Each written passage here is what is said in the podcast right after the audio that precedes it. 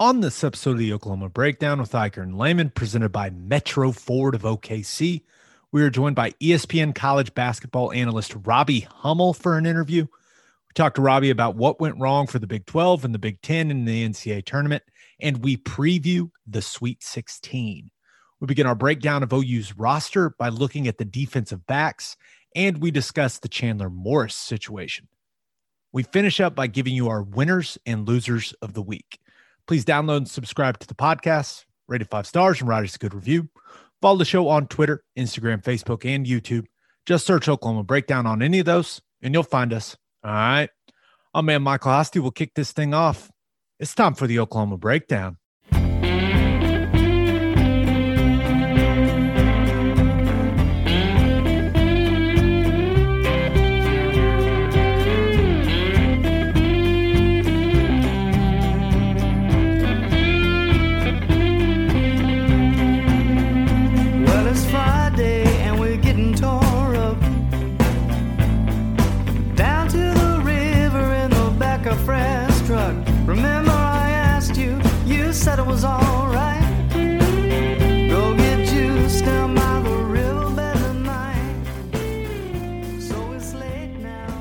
Beautiful Thursday, March 25th, and you're listening to the Oklahoma Breakdown with Ikard and Lehman, presented by Metro Ford of OKC.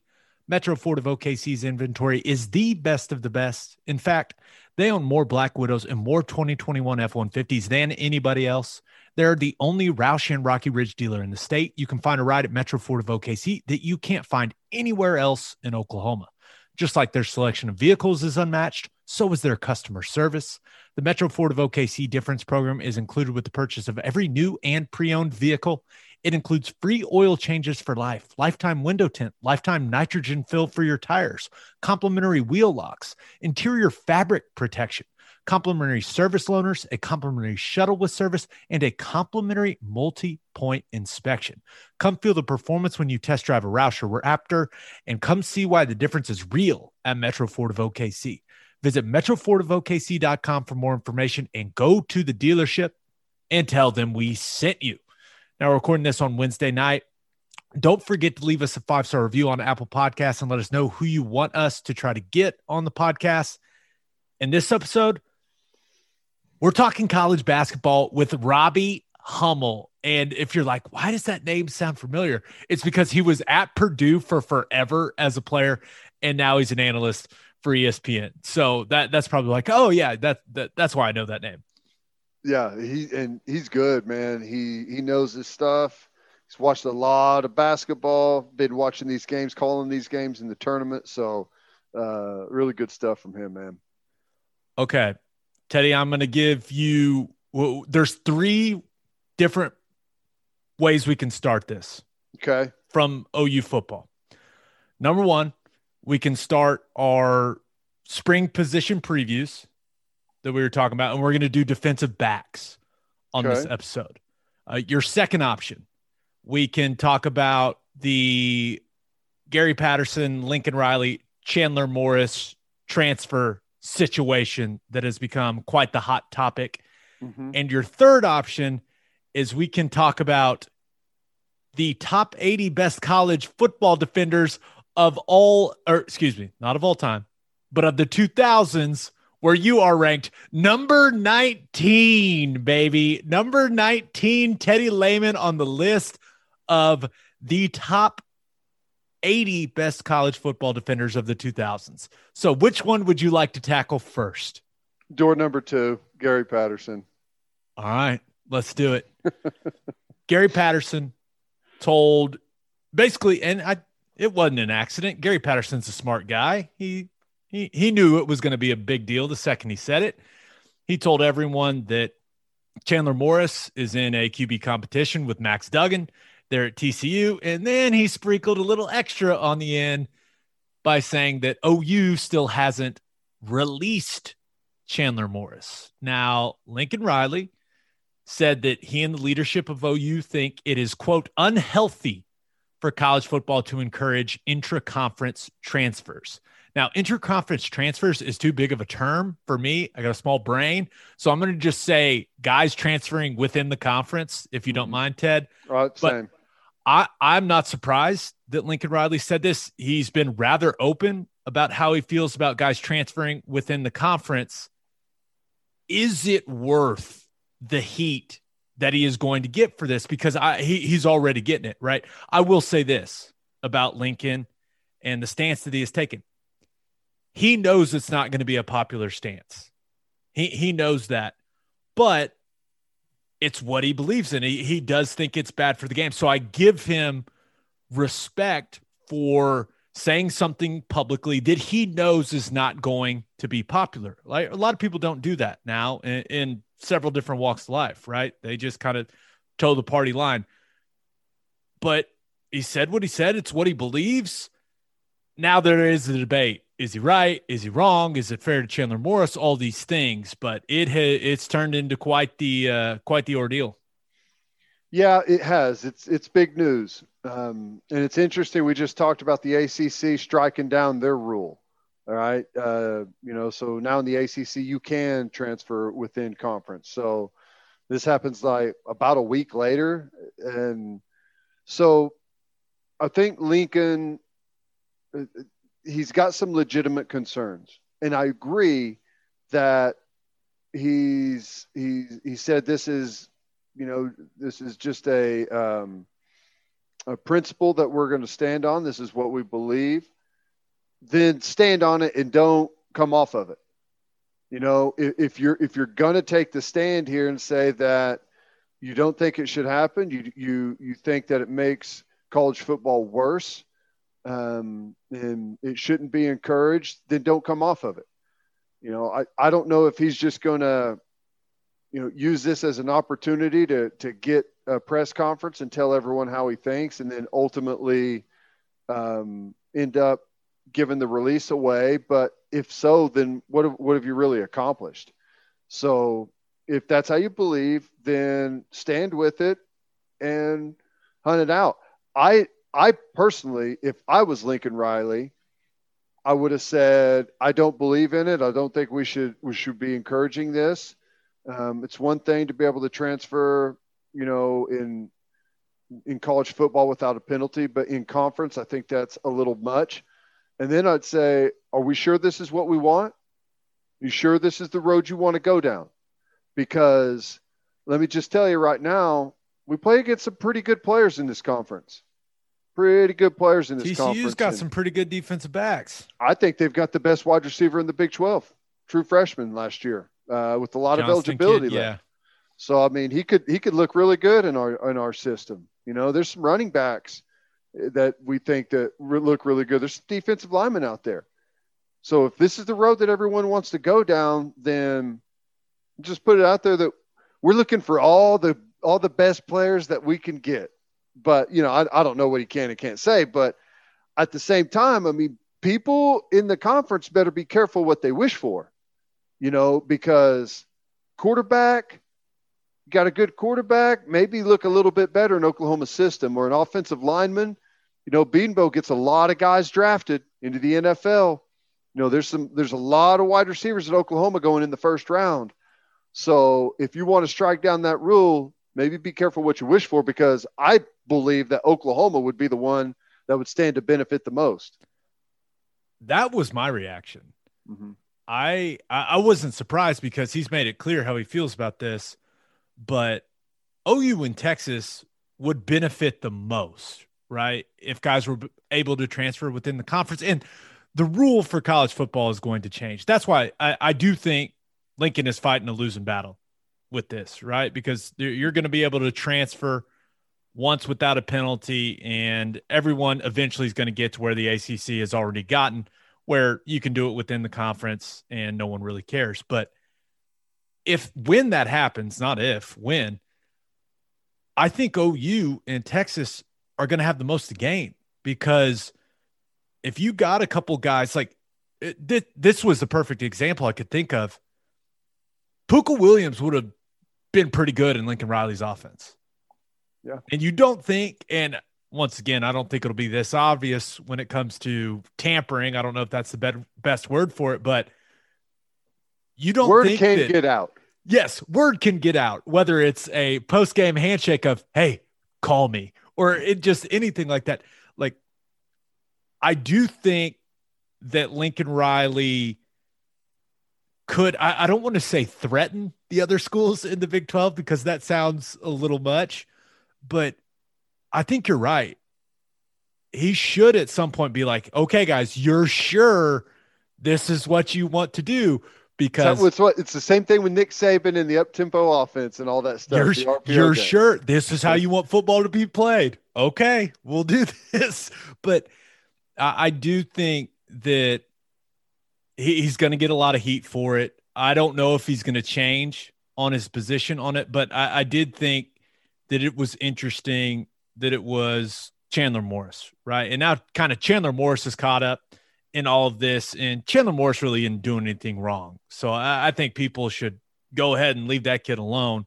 He's just trying to get on the field, right? But the rules were in place. It's not like Chandler Morris. I mean, we all know who his dad is. Like he knows the rules. He knows the rules. His family knows the rules as good as any family out there, sure. But the arguments against what Lincoln said was people say, well, coaches can – take jobs within the conference. Like Lincoln could go be the head coach at Texas right now, no penalty. And, you know, there's a buyout. Like that, that's a penalty in itself. But yes, it, that's what's the argument on Lincoln's side though. Uh, what because he says it makes college football worse. Like what what about I, it makes it worse?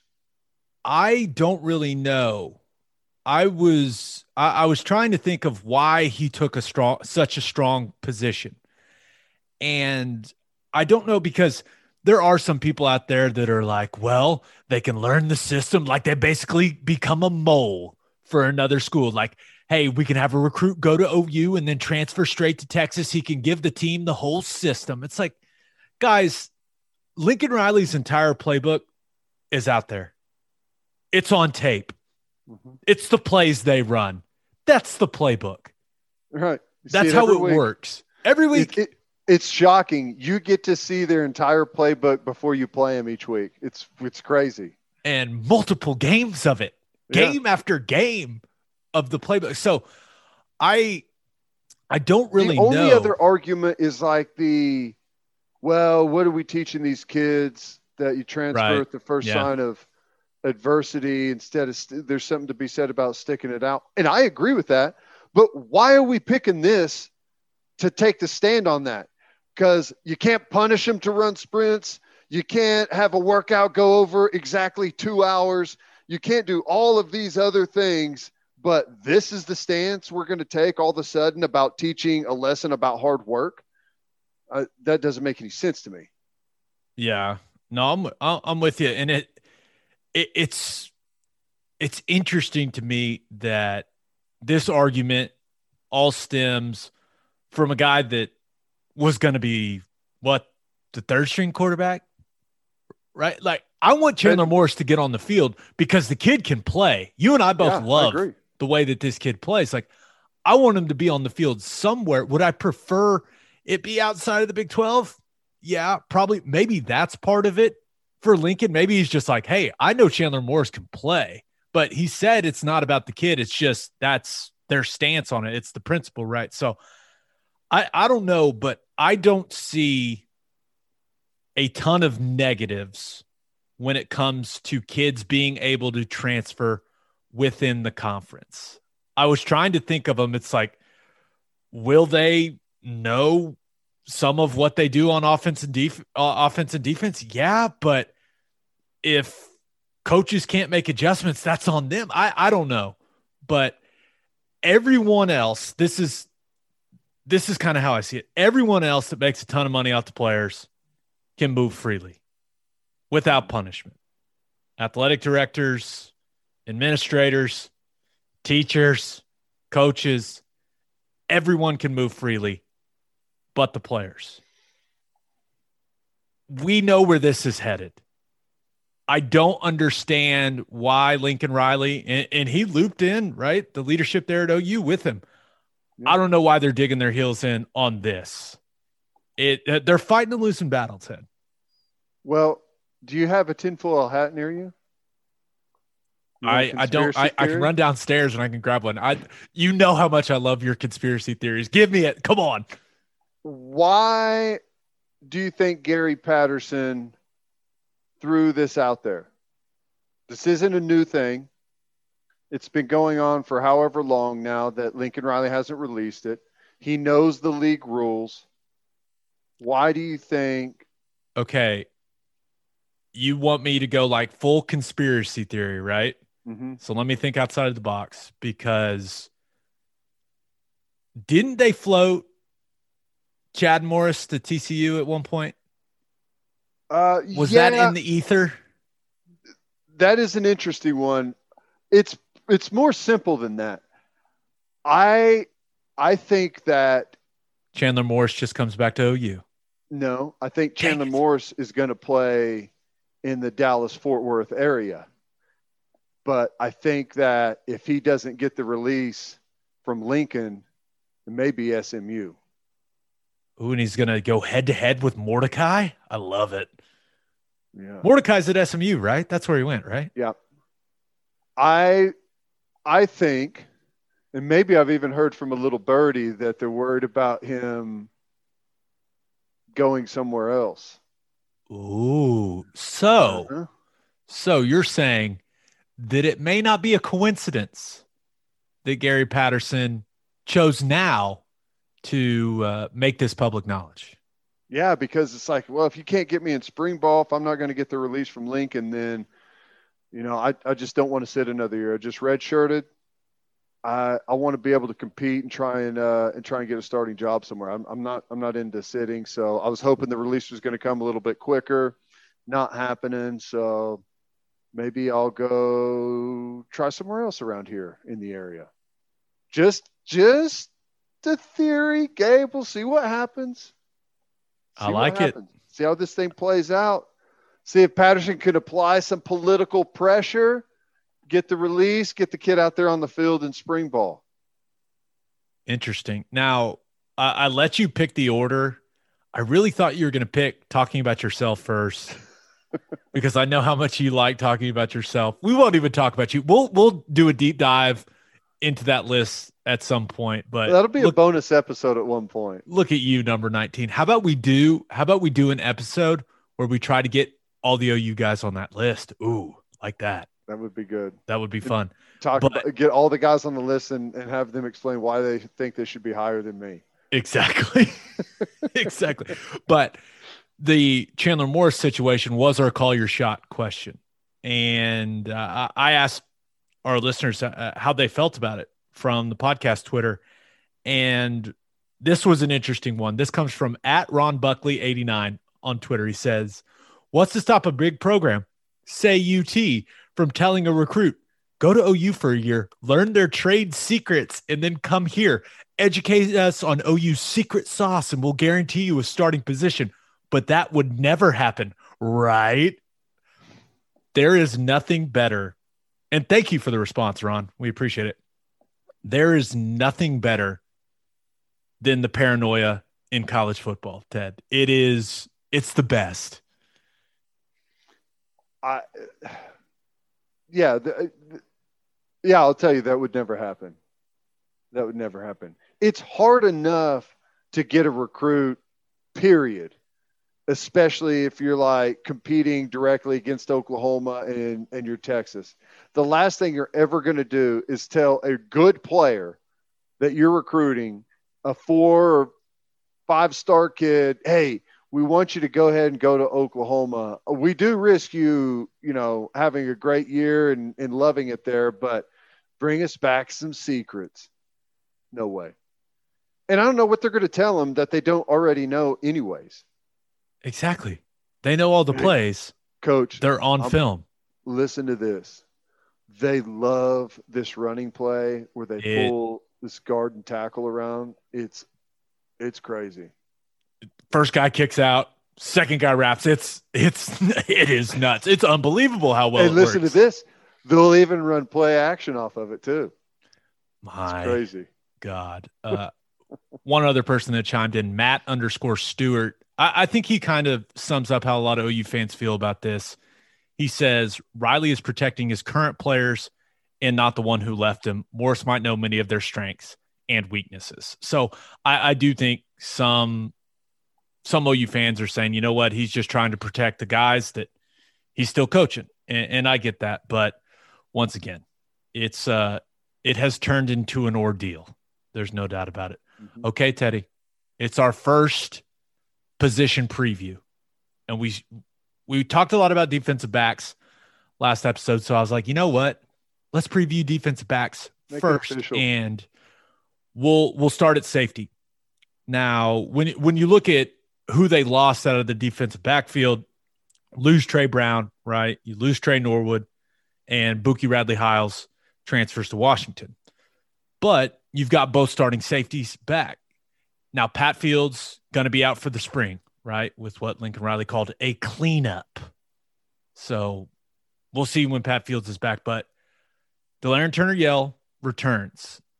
Obviously, he wants to remain a starter because I was told he looks, quote, damn good, that he had an absolute awesome offseason, that he's bigger, he's faster, strong, everything. Like he looks like a guy that has no intention of getting replaced. Yeah. Well, you you add bigger, faster, stronger with a guy that's got the the best understanding of the defense, the most experience and a, a great tackler, a physical football player. That's what you want. Now, great nickname. Great nickname. There's going to be there's going to be competition there. Um, they've got some players. They got some young bucks that can play. But yeah, I think I think Turner Yell. I think he's going to hold on to that spot. Pat Fields is the one. I, I would have said that he's the one most likely, anyways, to get beat out and not being able to be there in the spring hurts quite a bit because young guys behind him are, are, are really chomping at the bit. They obviously love Key Lawrence, um, recruited him heavy before he went to Tennessee. Uh, Jordan Mukes had, I think he had two interceptions in the first, uh, you know, official spring practice. So he's playing well. Now, it, it usually goes good for the, the new guys and young guys the first couple of practices. But as more and more is added in, more playbook on the offensive side, more playbook on the defensive side, it tends to really start to fall apart. So we'll see. Right now, good start on the back end, but I agree. I think Turner Yell is he, he's I think he's going to have his best season as a Sooner yet. Yeah, I'm with you, and they're super excited about Key Lawrence they they think he's got a very bright future. Now it, it takes a while. Like Grinch's system's not easy. It, it's not. I know a lot of people think it's just hey, a little bit of slanting, a little bit of angling, and then they just play really really hard and run to the ball. Like it's a pretty intricate system from how it's been explained to me and how you've explained it to me, Ted. So it's going to take Key Lawrence a while. It's going to take Jordan Mukes a while. Now, there's no doubt that that kid has the physical gifts, right? But he was raw as a high school player. And the more that he works on technique, the more he starts to understand this defense. Like they are so excited about that kid and how he looks just in these first couple days.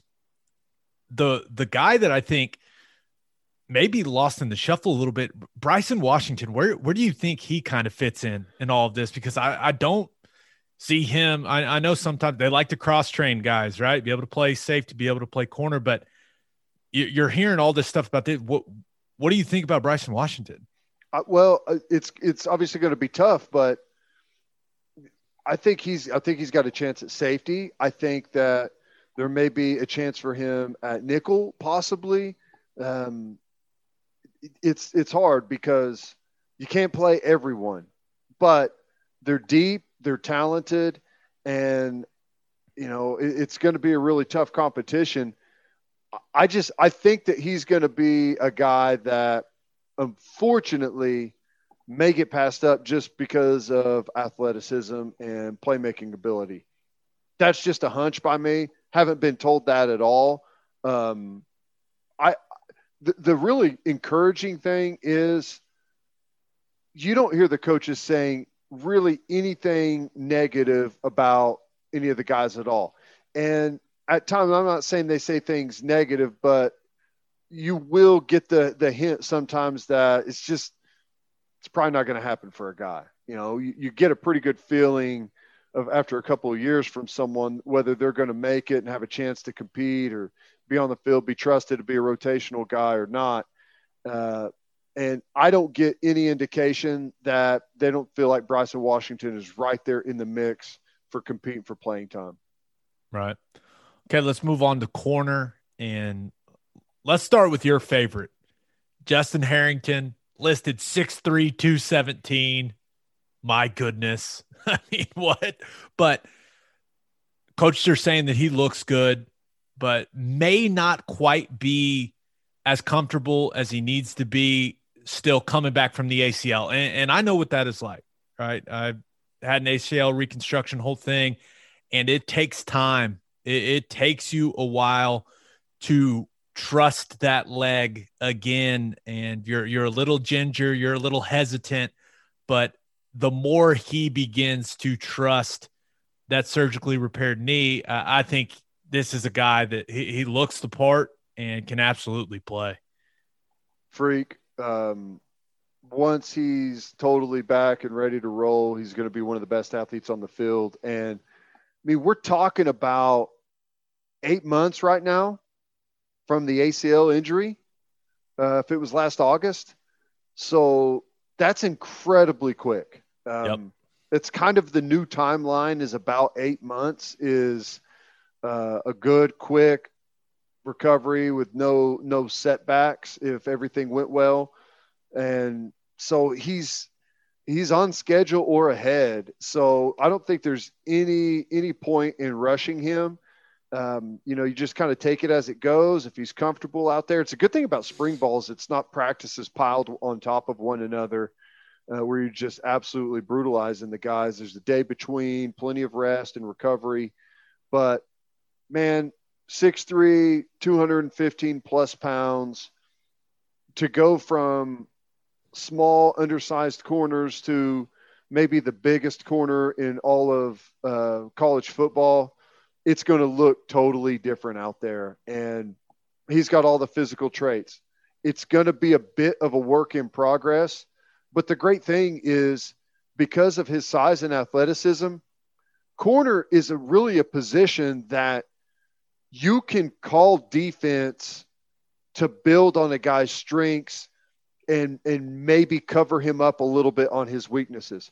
I, I he's going to be an unbelievable roll up corner in cover two, where he can just reroute the hell out of a guy, uh, sync with him, and release him to a safety, and then play the flat. So I could see them playing him a lot to the roll side. You know, college you get a lot of quarter, quarter, half stuff, uh, combination coverages. I could see them rolling coverage to him a lot, where he's he's a a flat player as a cover two corner, and he just obliterates some of those good wide receivers that are out there on the outside. Um, you know, cover two or excuse me, two man where you've got a half filled over the top. I mean, you can do some things to really play on someone that's going to have a, a really good skill set and heavy hands like that. And maybe they do that with him quite a bit, but there's also a chance that by the time we're playing football in early September that he can check all the boxes and play all the uh, techniques they need him to. Yeah. I think he, he's still got a little bit to go, but they are very excited about his future. Okay, Woodi Washington uh, played a lot last season. Uh, started playing really well late in the year. Uh, got uh, I think you know four starts at the end of the year.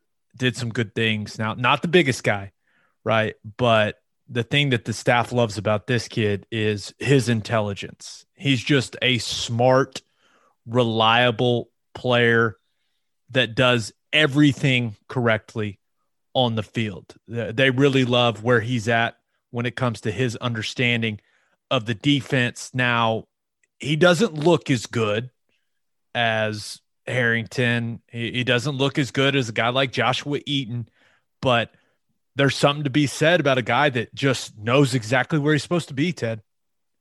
That's right. You know, we talked about it with offensive line. Talking about Ealy and his performance in Pro Day. Do you block the guy or not? At corner, does your guy catch the ball or not? Are you making the tackle in space or not? And when you watch Woodi Washington play, he's a productive player that is always around the football, always making plays, making the plays that he's supposed to. At the end of the day, secondary is more about trust than it is anything. You can have great athleticism, but if a coach can't trust you to be where you're supposed to be and make the play that you're supposed to make, well, who cares? You know, you don't win because of your 40 time or your vertical. You win because the guy you're covering doesn't catch the football. And Woodi Washington, when he's on the field, the guy he's covering doesn't catch the football and he makes tackles and makes plays and is aggressive, runs to the football. So I like I like Woodi Washington a lot. He's going to be a guy that plays quite a bit. I don't know who's going to start. I don't know who's going to get the the most minutes. I don't know that the coaches know any of that right now, but there's going to be a big competition and there I, in my opinion there's going to be a pretty decent rotation of players playing corner. Yeah, uh, I think you you look at Joshua Eaton and DJ Graham. Both of those guys kind of fall into a similar category to me. They they look the part.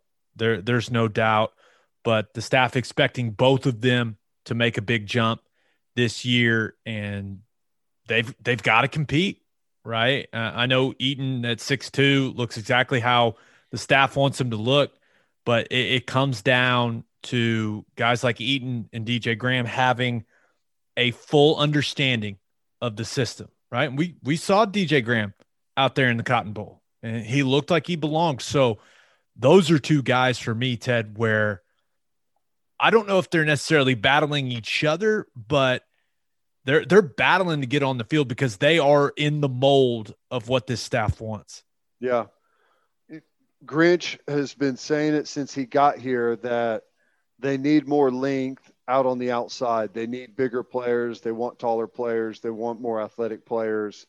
And they're here, man. They're they're they're starting to show up. The room looks a lot different. And again, I mean, you, whenever you, you can, like just like you said, you can package all those guys together: Eaton, Davis, Graham, and throw Woodi Washington in there.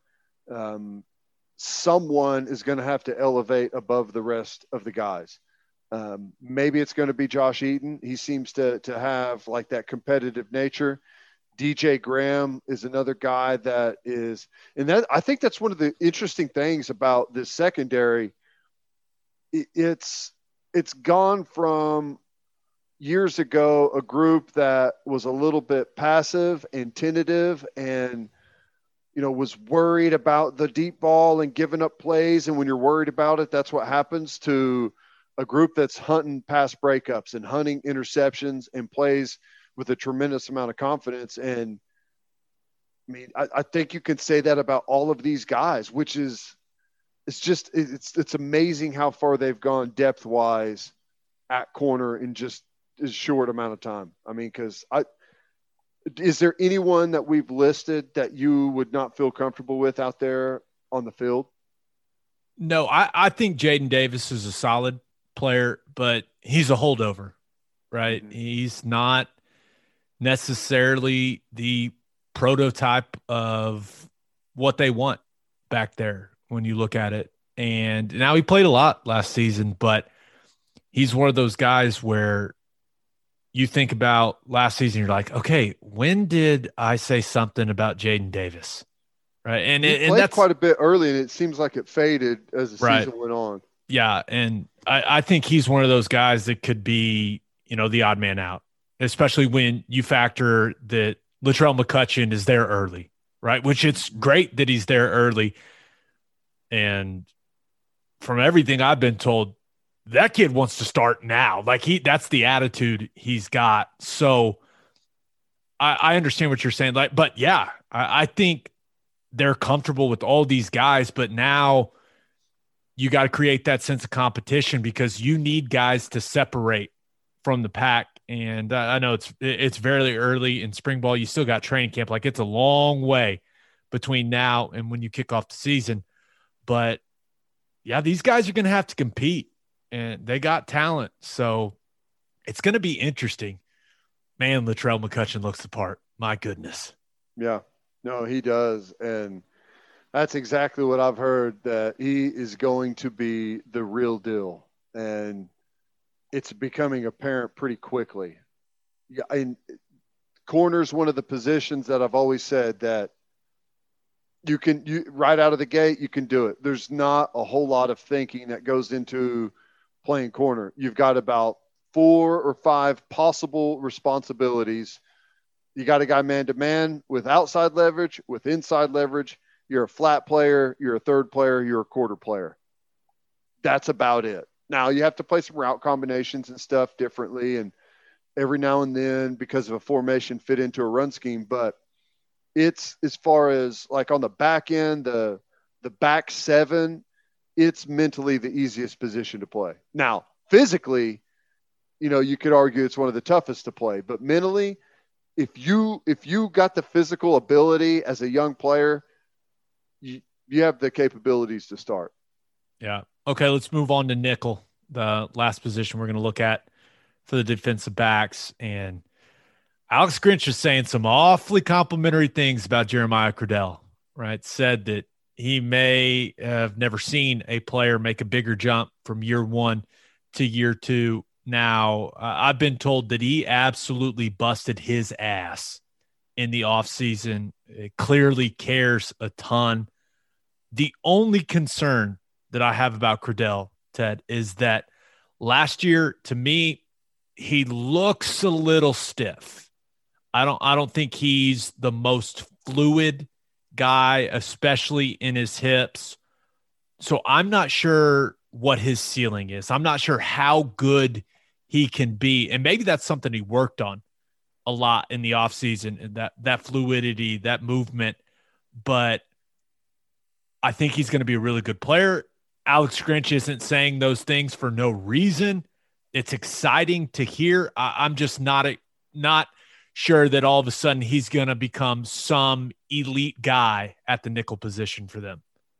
Yeah, I, I tend to agree with that. Um, elite, I don't think so. But I will say this I think we have a chance to have a pretty big upgrade at the position over a year ago. And that's not a uh, anything like hateful about Buki and how he played. I thought aside from some of the other post play stuff, that some bonehead plays, that he's a really dependable nickel.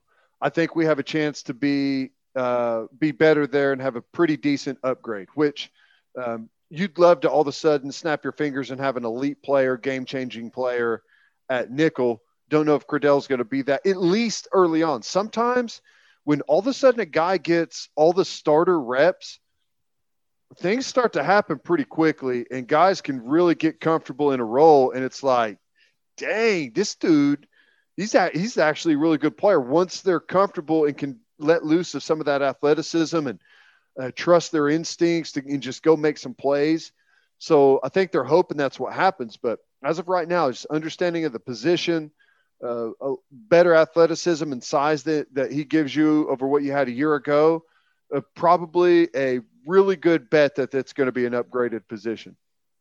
Yeah. And if you're looking for an elite athlete at the position, Billy Bowman, you it, it's where you predicted he'd be working, and, and he's working at nickel. And Grinch said it was about getting him on the field and getting him reps. But this kid looks now that he's apparently a defensive back. I still don't believe it fully. I, I still I still think he's going to be a guy that plays both. But now that he's focusing on playing the nickel position, it's only a matter of time till he starts showing out in practice. I, I think that out of all the guys that are there early, he may be the one that has impressed the staff the most. Like he can absolutely go.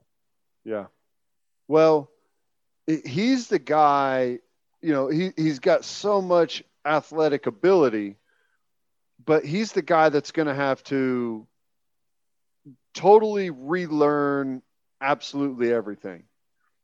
you know, you can if you're playing corner in high school, like defensively, coverages and stuff are going to be a little bit different, and like physical expectations of the position train change dramatically.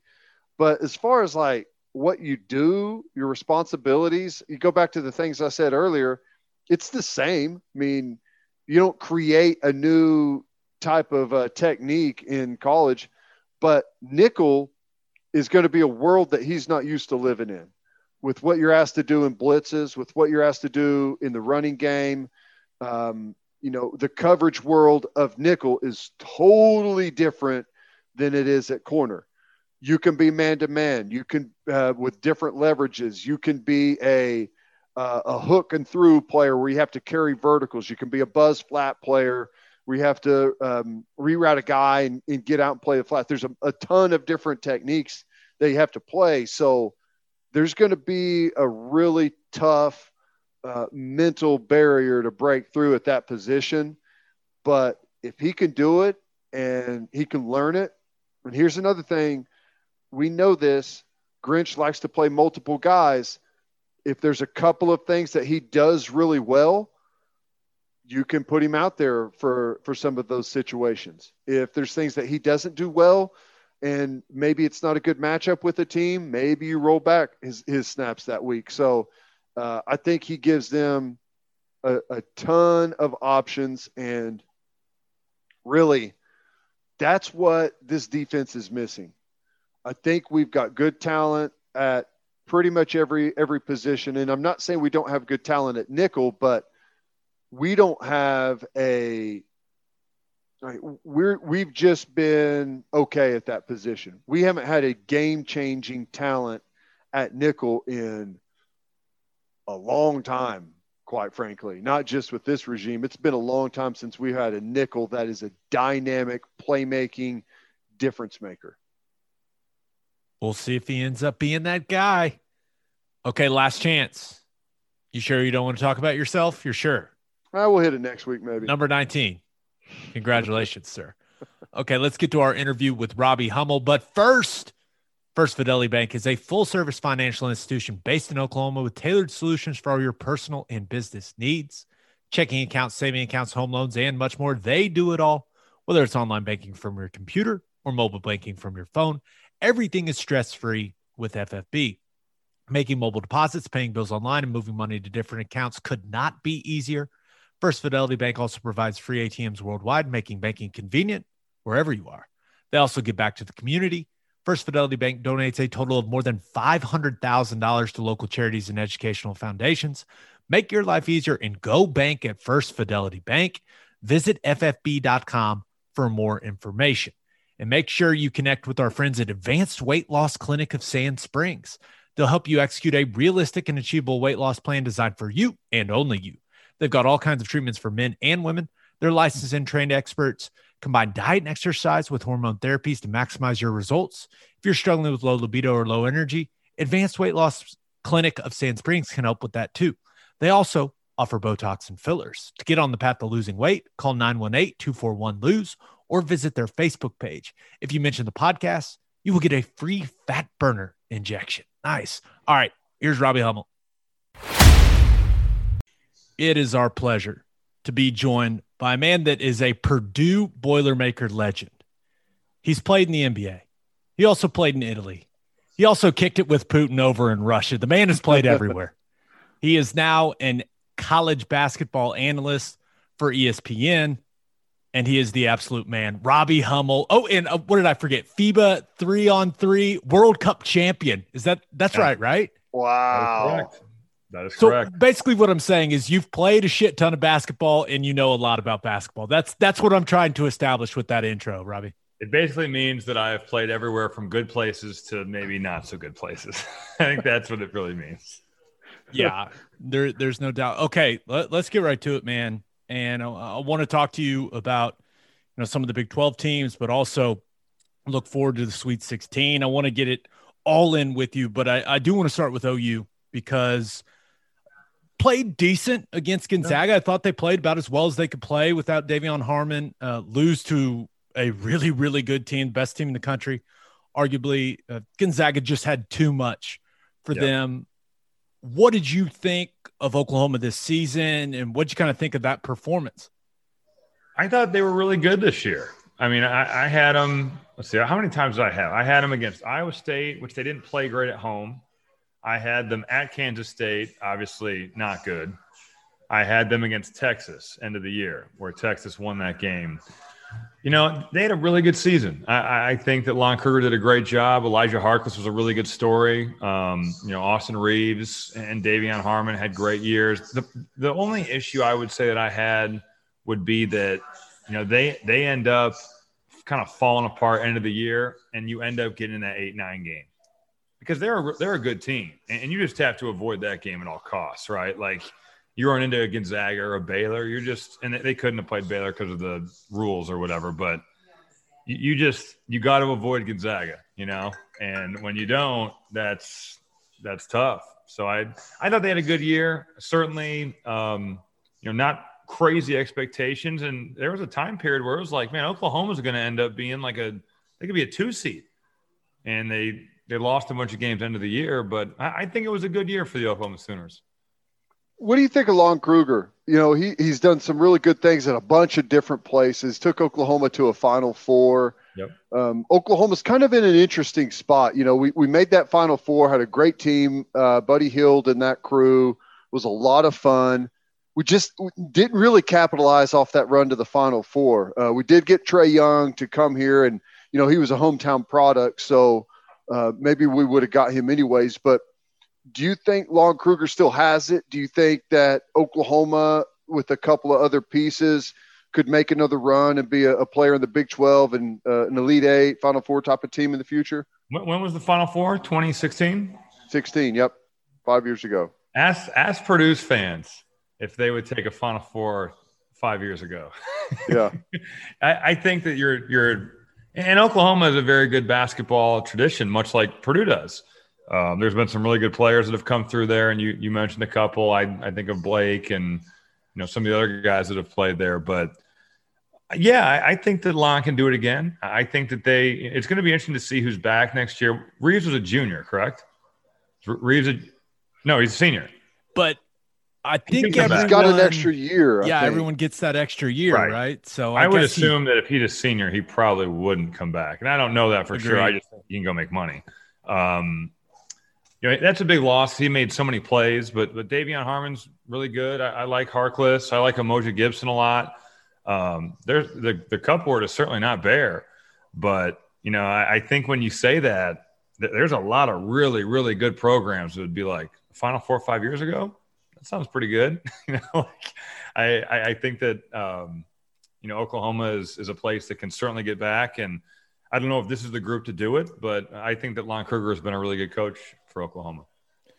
You mentioned Austin Reaves being able to go make money, and uh, I think this is a good question for you, Robbie, because you played in the NBA, you you played overseas. You know, I mean, you you've seen the talent in different places and at different levels. Do you think Austin Reaves can play in the NBA? He's probably gonna have to make a lot of make shots from the perimeter. I think, and he's been able to do that at times. And you look at his numbers before he came to Oklahoma, he was like, what, 47 as a freshman and like 42 as a sophomore. And his role changed. Like he was a catch and shoot guy. And now all of a sudden you're asking him to, to make plays off the pick and roll and off the bounce. And he takes a lot of tough shots too. Um, so, so you can see why his percent, percentage would dip. Now, what did, what did he shoot this year? Like 26, 27? It, it wasn't great. It was bad. it was not good. Um, but I think he is a, a, capable shooter. But to play at that level, you know, everybody's six five. Everybody's that size. Everybody can can play. And to separate yourself, I think you got to be a shot maker. Now, if he doesn't play in the NBA, he can make a substantial amount of money overseas. There is no doubt about that. And you know, the overseas deal is so interesting to me because, like, much like the NBA, fit and situation is so important. You know, you, you can get in a, a, city where you hate your coach or you don't like the place you're living, or, you know, there's so many different factors about playing over in Europe where, you know, if you do like it, and you play well, you can end up making a million dollars a year. And there's some Americans that make that or more. And there's a couple Americans that are making over two a year. So there is money to be made overseas. It's just, and certainly coronavirus has knocked some of these budgets kind of down. I'm glad I'm not playing over there anymore because you'd have some really tough decisions to make. I, I, had some teammates that I played with in college that were still playing, and they were talking about how, you know, some of these offers they're getting, they were getting paid more as rookies over there. So that, that's going to be interesting. The G League, I think, is kind of like on the rise. I think they're going to try to start paying those guys more, and maybe that's where Austin Reaves ends up. But you know, if he can make shots, he's got good size. He can play. He, he can end up in the NBA, but he's got to make them from three. What about Brady Manek? You know, Brady Manek's got another year um, if he sticks around. I kind of, I, have got the feeling, and I thought last year there was a chance that maybe he was going to transfer because kind of playing out of position. He has to, he, you know, he's a he's a catch and shoot guy, right. and the last two years because of Oklahoma's lack of having a, a, real capable big guy, Playing he's drawn that duty, you know, yeah. tough defense down in the paint and. Sure I just don't know how willing he is to do that again. And I, I wouldn't be shocked personally if if he maybe he transferred and sought somewhere else. What do you think about Brady? I, I guess the only thing you would say is he grew up around the University of Oklahoma and like wanted to go there. Um, but you're totally right. Like playing the five is has got to be a load for him every every game. You know, it's one thing if you're like, all right, we, have got a mismatch. Um, we're playing. Let's say you're playing Kansas last year and you're like, we have no one who can guard Udoka Azubuike, but Udoka Azubuike can't guard Brady either. Let's put him in pick and pop and let Brady shoot it wide. You know, that's that's one thing if it's one game. But you're right. When when Kur Kuath wasn't playing well, he would pretty much play the five all the time, and and that that's certainly not his best position, and it's got to be taxing on on those legs. It's a different kind of tired. I'm guessing that Gabe would know this from his offensive line days when you're like, you know, battling dudes that are so physically big and strong. It's a different kind of fatigue compared oh, to chasing I, guys. I know exactly what it's like to be physically overmatched yeah. during a game, guys. I'm very familiar. Right. So it's it's a different kind of tired though from like running around and chasing guys. Um, I, I, think that's interesting, but it would be really hard. You know, I I grew up a diehard Valparaiso University basketball fan. I was a ball boy for Homer Drew back in in the day, and uh, if I'd went there I just can't see how I would have like been able to leave because I would have cared so much, you know. Yeah. But at the same time, maybe it's different when you're there for four years and you're like, I'm sick of getting my brains beat in down in the post. I, he catches a lot of heat too uh, from the fan base. He, over defensively or, or, no, just in general because he's.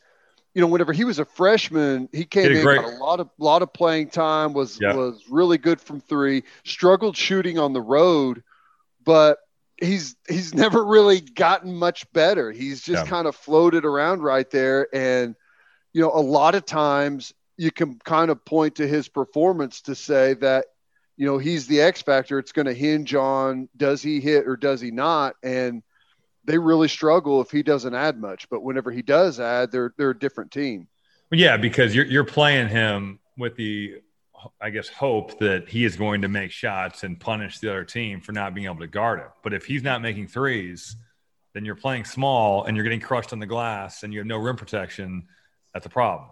But that, that's not really Brady's fault, you know. like you look at it, it's like no, well, I get it, and that's why I'm saying like yeah. it's not his fault. But I wonder if like, he's tired of, of dealing with just like you know, this playing out of position and taking the blame. You know, yeah, and, and Twitter makes that like you know sure. absurd where people have access to. I don't know if he has Twitter. I'm guessing he does, but um, yeah, that would get old. That would definitely get old. So that, that will be interesting to see what Brady Manek does. Yeah. Okay. Looking at Oklahoma State, Robbie, uh, they lose to a very hot Oregon State team that has kept it rolling since winning the Pac 12 tournament. And, and just like that, Cade Cunningham's college career is over. Uh, you and I have talked about how much we like Mike Boynton think he is absolutely fantastic. But what did you make of Oklahoma State season? It, it seemed like it was going to be the Cade Cunningham show all year long, but it, it really wasn't that way. No, I mean he he passes. There's not many like superstars that pass um, at at the college level. I feel like, but he he had a, obviously a fantastic season, and they did too. You know, they got so hot into the year. I, I was disappointed with the way they played against Oregon State because they played like the basketball was on fire. I got, I got back to my hotel room because I, I was doing um, I had games that night. I was doing Westwood One Radio, so I I had three first round games and, and two second round games. So I didn't get to watch the whole game. But what I watched, know, the, ball was just like flying all over the place. It was they kind of lost their minds into the game. You know, I, I felt like they they just thought they had to get that all back in one one shot. They're taking crazy threes. Cade Cunningham doesn't touch the ball down the stretch. Um, I think Avery Anderson panicked just a little bit. I think like just yes, just a little bit. Panic mode set in Avery Anderson. Um, they got in some foul trouble, but there are some some pieces there for sure. You know, uh, the the Kalib Boone has had a nice year. Um, Alexander Moncrieffe is a good player. Um, there's some explosive guards they have. Mike, Mike Boynton is awesome. I wonder if they're going to go back if, if with Cade leaving, do they go back and run run the spread? I I don't know. I mean, he loved it before. They ran to death. I, I actually talked to uh, Brad Underwood on a Zoom call before an Illinois game because they ran the spread too. And you know, I asked him, "Do you miss running it?" And he was like, "It's funny you ask. I was talking to Mike, and we were we were talking about how if we get these guys to run it, they would just killing it. Cade in the spread and Ayo in the spread. And I'm guessing that those guys weren't interested in playing the spread. but I wonder if they'll go back. I, I know he likes running that stuff. So um, again, like a, a, year where you thought you were going to not be able to play in the postseason. Thank God the NCAA didn't like come out a week ago and be like, "Yeah, we're uh, we're going to ban these guys." I was so ready for it. Like I was so ready for them. we them. all to, were. Be the, for them to like the lay most the dumbest hammer down. thing of all time. I know. I mean, between that and the women's weight room at the uh, at the NCAA tournament in San Antonio, there's nothing would surprise, right? nothing. But uh, yeah, I, they had a good year. I, I know that it's disappointing when it ends, and you've got a guy that's probably going to be the number one pick in the draft, but they were young and there was a lot of inexperience there, and I think that they kind of set the table for the coming years for Mike. What do we make of the Big 12? You know, we've got seven teams in, and really, aside from Oklahoma, a lot of pretty favorable draws. I mean, yeah. No one was really just hammered by a draw other than Oklahoma. So we got seven opportunities, and we end up getting one team into the Sweet 16. Is is it just unlucky the way it played out, or do we need to look back and be like, gosh, this is a, a, overrated league. We we thought it was really good all along, but my goodness, when they get to the tournament, just didn't play well at all, and some embarrassing losses. Yeah, I, I mean, I've been talking about this so much with the Big Ten because I live in Chicago and I, I do a lot of Big Ten games. So it's like you know, I watch the Big Twelve and the Big Ten more than any leagues in in all of college basketball, and I would have bet my house that this would not happen the way it did. You know, I, I just I thought there were so many teams. I had Texas going to the Final Four. Like, am I so did I, Robbie. So did I. I had Oklahoma State going to the Final Four. Yeah, I I mean, I had Illinois in the Final Four. like my like, dude, I, you watch a college game every night, and you can't pick a bracket to save your soul. Um, but that's what makes the tournament awesome.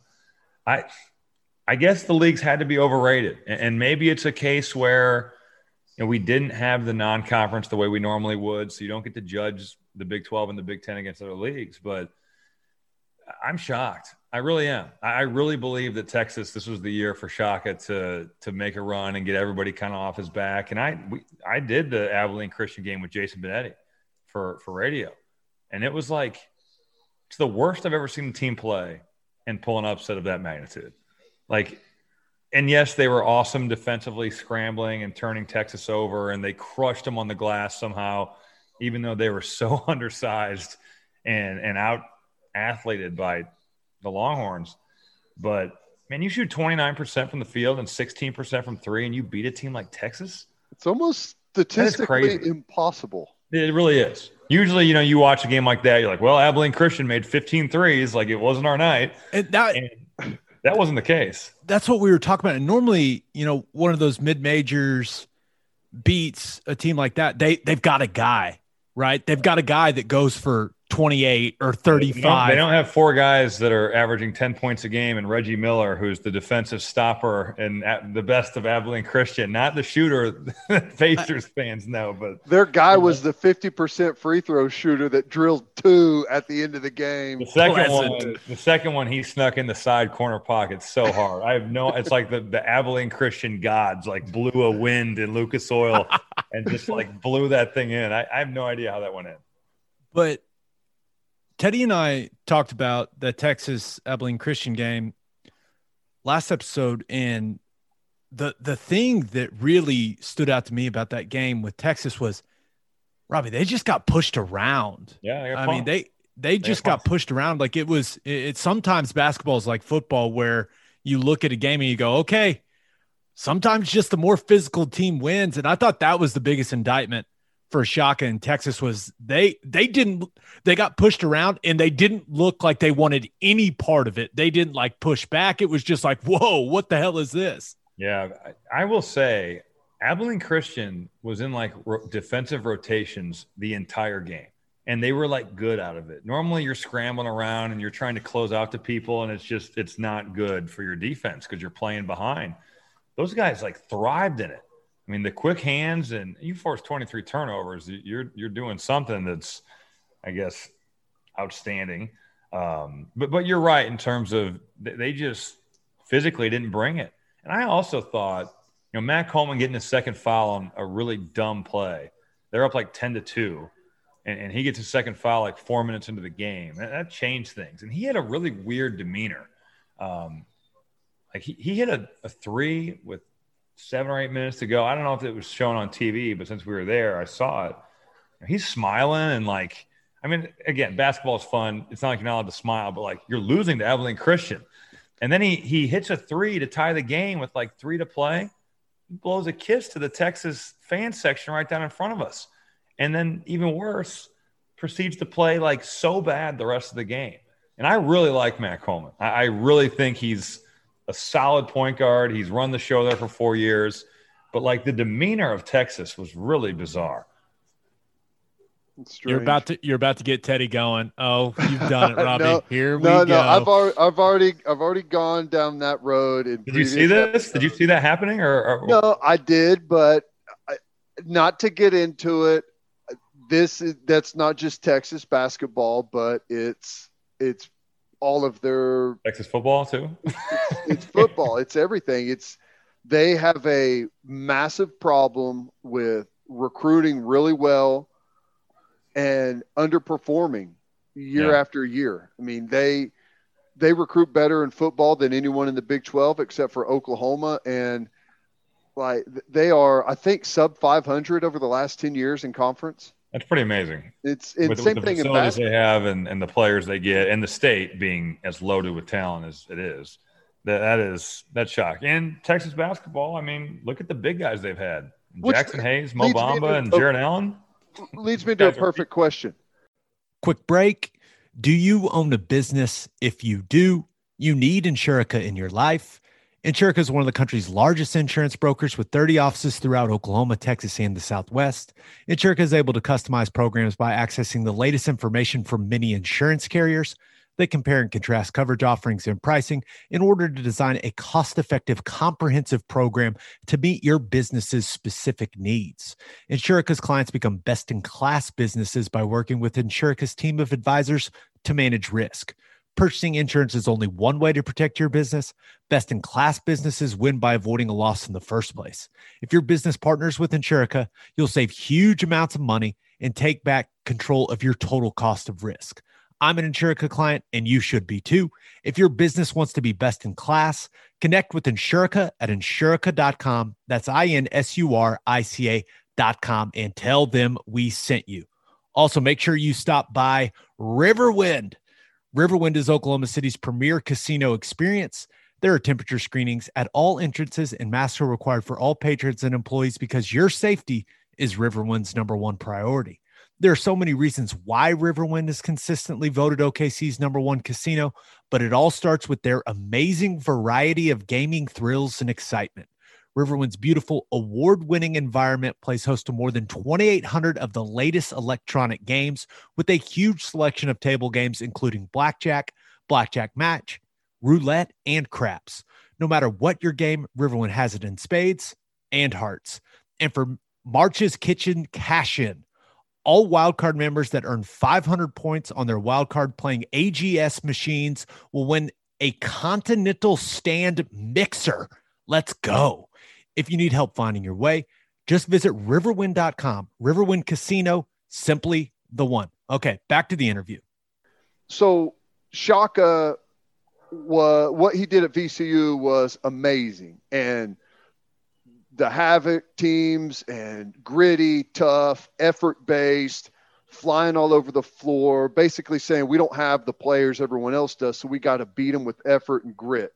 Well, he goes to Texas, and his teams don't resemble that at all. How does a coach go from I understand that you change your scheme to fit your players, but don't you keep some of that that guttiness and grittiness? I think he his thought is we can't win like that in this league. I think that's his thought process. And then also, if I recruit the guys I've gotten, I'm not sure they're built to do that because that takes a special kind of dude. I, I got a first-hand seat, front row seat to uh, to VCU. We we played him in the second round. I was hurt, so I didn't play. And I'll never forget watching warm-ups, and these dudes are making everything. And I was like, I've never heard of these guys. They play in the playing game. We're a two seed. Um, we're gonna smoke these dudes, and they rolled us. they literally rolled us. And it wasn't just the fact they were making shots. You're right, the havoc. Like we turned it over a ton. They were pressing us every possession. Um, they were getting easy looks. I mean, they literally physically destroyed us. I, I just think that it takes a certain player to have that mindset. And I also think that, like, you really can't do that anymore. Look at Bob Huggins. Press Virginia is not alive. That's dead. And it's partly the rules. You, know, you talk about the cylinder rule. How can you press somebody with the cylinder rule? Well, you know, I. I get that maybe you don't press because I what type of player thinks he's going to the NBA is going to go play at a school that's going to press up and down? Right. I, I understand that, but there is like a toughness and grittiness element that, like we're talking about him getting pushed around by Abilene Christian. I mean, how does how does a Shaka Smart team get pushed around by Abilene Christian? If I had that answer for you, I'd be, right, I'd be yeah. making a couple million dollars a year coaching That's somewhere. Right. I, I don't know. I uh, it's it's one of those things. I would say, and Shaka Smart might not agree with this. I'm not sure Texas respected their opponent totally. You know, Abilene. I think they'd given. I want to say that they had played Texas Tech tough um, in the year, but I think that they were feeling themselves off the Big 12 tournament, and you know, I just think that they kind of thought we'll show up and, and we'll beat these guys. Because then you look at the next game, UCLA beats those dudes by 20. So I wish I had the answer for you, but I don't. um, but it, it's it's definitely a question that needs to be asked down in Austin. Robbie, looking at that KU USC game, I called the game, so uh, um, so you was, looked at all of it. How how shocking was it to see and, and, USC shot the ball incredibly well. They've got all that linked in athleticism, but I thought it was. Just, I was watching. I almost turned it off in the second half because it was so weird to see a Kansas team that overmatched physically. I mean, yeah. it's Kansas, yeah. man, and they got. I mean, they got rolled by 34 points, and it could have been worse. Yeah, it could have. I will say USC played out of their minds for one, and they are physically so gifted. I mean, they are enormous. Their point guard Tahj Eaddy is six two. Everybody else in that starting lineup is like six five and up. And, and you look at like Isaiah White shooting twenty seven percent from three on the year. He's he is on fire in the second half of that game. He is torching Kansas. Um, Evan Mobley is a stud. And then his brother, who I before this game, and, and this is on me for maybe not watching enough Pac-12. I didn't even know his brother was on the team, and uh, I know now. he came out. I knew it was over for Kansas when he he hit his third three, and he went like behind the back, behind the back, behind the back, step back right, fade away three, cash. And it's like, dude, if he's gonna make that shot, Kansas has no chance because USC is USC was actually favored. They were they were a one point favorite going into that game um, on the line, but they're just they are so physically gifted. They went into that two three zone, and with their length, I mean Evan Mobley seven six ten or no seven foot. His brother six eleven. Um, they'd bring in Chavez Goodwin, who's like six nine and a total load. I mean, they just they just have so much size. I hope I hope they play Gonzaga. They've got Oregon, but if they play Gonzaga, I'd be fascinated to see how that goes because USC's got the athletes to hang with them. I'm not sure they'll make enough shots like they did against Kansas because they were making everything there, but they, they they're really good. So it's a weird year. Kansas getting getting pounded. Obviously, Duke, Kentucky, not even around, but we got like Gonzaga, who's a one, Baylor, who's a one, really good. But on a typical year, whenever we've got the blue bloods playing and, and showing like they usually do, like how do these teams compare? Are we talking about like overall a really down year of college basketball, or are these teams, the Gonzagas, the Baylors, are these teams could they compete year in year out with your typical best teams in college basketball? I, think Baylor and Gonzaga could. I love Baylor's team, and I, I'm super high on Gonzaga as well. They've been phenomenal. Um, you look at like Baylor, they're experienced. They've got great guard play. They have capable bigs. When Matthew Mayer's like your seventh man, that means you're really good. He, uh, I'm not sure he's always like locked in and intangible wise, but like you watch him in warmups and he's dunking where he's cocking it back to like his shoulder, going off one foot and just hammering it. He he is really gifted. To me, he might be the best pro prospect on the team and he hardly he doesn't play a ton. But he, I don't know if he'll figure it out. I don't know if he'll play in the NBA. But when you look at like natural ability, he's got a ton of it. And then you look at like Jared Butler and and Davion Mitchell and and MaCio Teague, like those dudes can go. Flagler coming off the bench, um, Tchamwa Tchatchoua coming off the bench. They, they've got so many pieces. They're deep at every position. They really guard you man to man. They can make shots from three. They've got guards that can get to the rim. Um, I think they would be good in, in any year of college basketball. Duke's there, they're not. Kentucky's there, they're not. Whatever. Um, same with Gonzaga. After that, if I could like get in on a bet where it's like Gonzaga and Baylor the field, I would take that in a heartbeat. And I would have said that two weeks ago too. I think they're so much better than everybody else. Oral Roberts University. They beat Ohio State. Yep. Then beat Florida how, Robbie? How? And once again, they're the pride of Tulsa, Oklahoma. We're all about the Oklahoma schools doing well. That's we're all about that here. But how, man? I, I mean, it, and it didn't look like an accident either. Yeah, I mean, they made Ohio State look bad. They've got guards that can go, and in the tournament, that that can get it done if you can make shots. I, the Ohio State thing is weird. They, they had a very strange end of the year where they lost like four out of five, and then figured it out in the Big Ten tournament, made the final, lost in overtime to Illinois. Um, but yeah, or Oral Roberts doing that. That's that's what makes the tournament awesome, though. You know, you have a team kind of come out of nowhere. I, I remember. I don't know if you guys played the video game back in the day, like Final Four, like 2000 was the first game to have like the mid-con teams. And I oh hell yeah, I was into this because I was diehard Valpo. So like I would play as Valpo University, and I'd play like the mid-con slate, and I was recruiting like I was Kentucky. So like, you know, I'm bringing in players to to Valpo, and we'd go to play at Oral Roberts this video game, and their floor literally said "Expect a miracle" on the baseline. And now you're like, they're they're winning games in the NCAA tournament as a 15 seed. But that's what makes it awesome, right? Like that's why this tournament is so well liked and, and so watched. It's because in a one game setting, like weird shit can happen in basketball where you're making threes and you've got guards that can make plays. And you know, Ohio State was at one time playing as well as just about anybody in college basketball. And uh, it's amazing how when, when that happens, I also, it was so fun for me to be in, in the arena at these places. And I'm sure this happened in the Oral Roberts games. But when, I don't know if you guys have been to NCAA tournament games, but when the higher seed starts to lose and like that 13 or that 14 is making plays, the stadium totally turns on these squads and you can just feel the crowd like and usually more so because there's like you know eight fan bases in a, a place or there's four or whatever like and I think this year it's more kind of just like general fans. So it may be even more so because you have just people that like seeing upsets and they root for the underdog and and those fans they they turn on on these teams and they they start rooting and you can see a huge kind of momentum swing for these lower seeded teams. They got a chance to keep rolling.